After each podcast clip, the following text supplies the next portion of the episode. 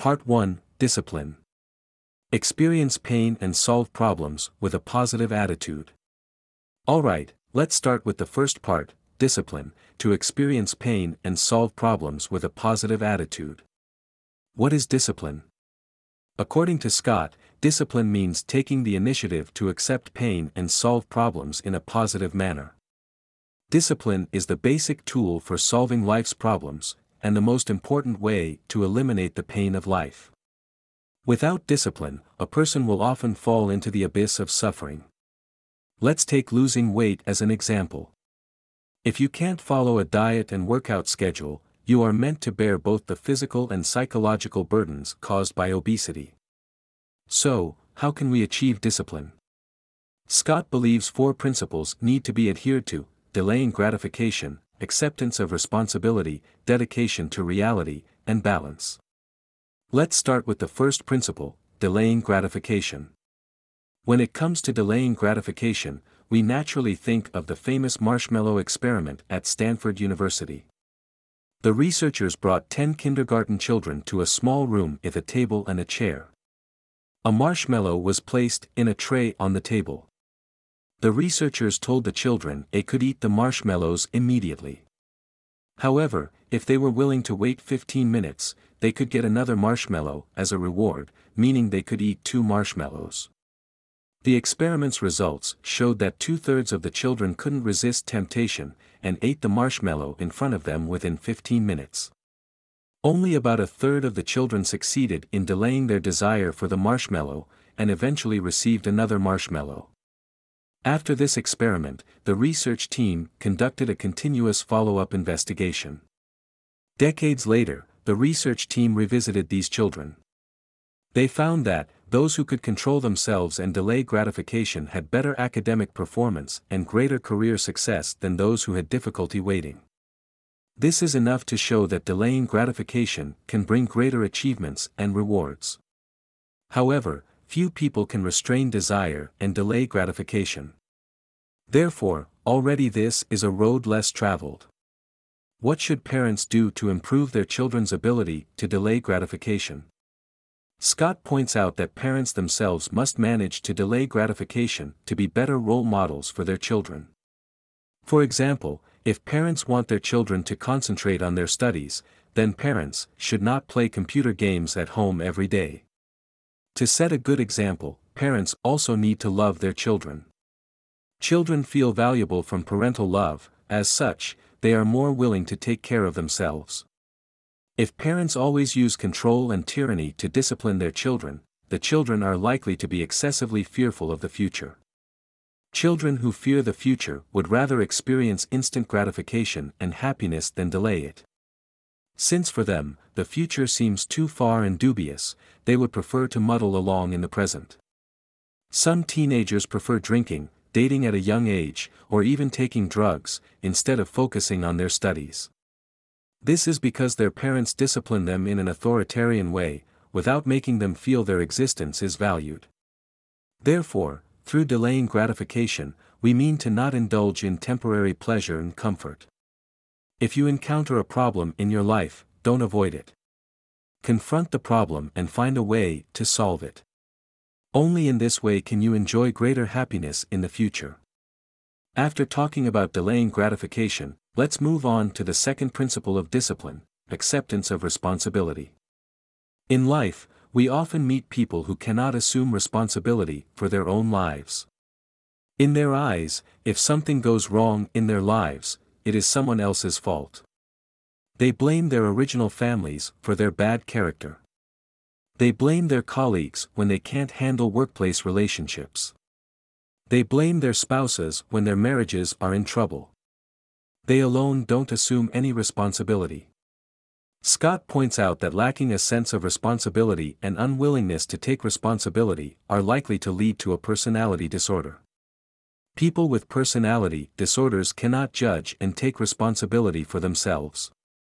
They consistently believe they have no choice, and that their actions are entirely helpless under external pressures. They portray themselves as weak, trying to paint their inaction as their so-called destiny in order to escape the burden of responsibility. For people who repeatedly divorce and remarry, once something goes wrong with their marriage, they shift the blame to the other person instead of reflecting on themselves. They end their marriages hastily, and move on to the next person. However, if we do not go to the root of our problems and acknowledge our responsibilities, as well as correct our habits and attitudes, we will end up in a cycle of divorces and marriages. Scott points out that everyone is more or less inclined to evade responsibility. It is only when we assume responsibility for our own lives that we can better face life's problems. The third principle of discipline is dedication to reality. That is our perceptions need to be in line with the reality of the world. Here, Scott proposed the concept of life map, which refers to our view of reality. Some people think that the outside world is full of dangers, so they are timid and overcautious. Some people believe that the world is fun and offers endless opportunities, so they dare to take risks. These two different views of the world are the life maps of different people. It is not difficult to draw a life map in our mind based on our existing experiences. The tricky thing is to keep revising our life maps as times change. For example, some people have suffered parental abuse in childhood, and as such will always doubt human nature. They believe no one is trustworthy, and there is only indifference and no love in this world. They will build a strong defense system in their hearts, shutting themselves off from the outside world.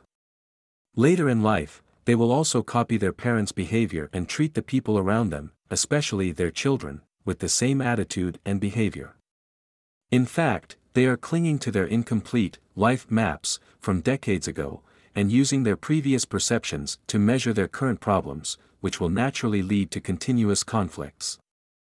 If we want to be dedicated to the truth, we must reflect on ourselves from time to time.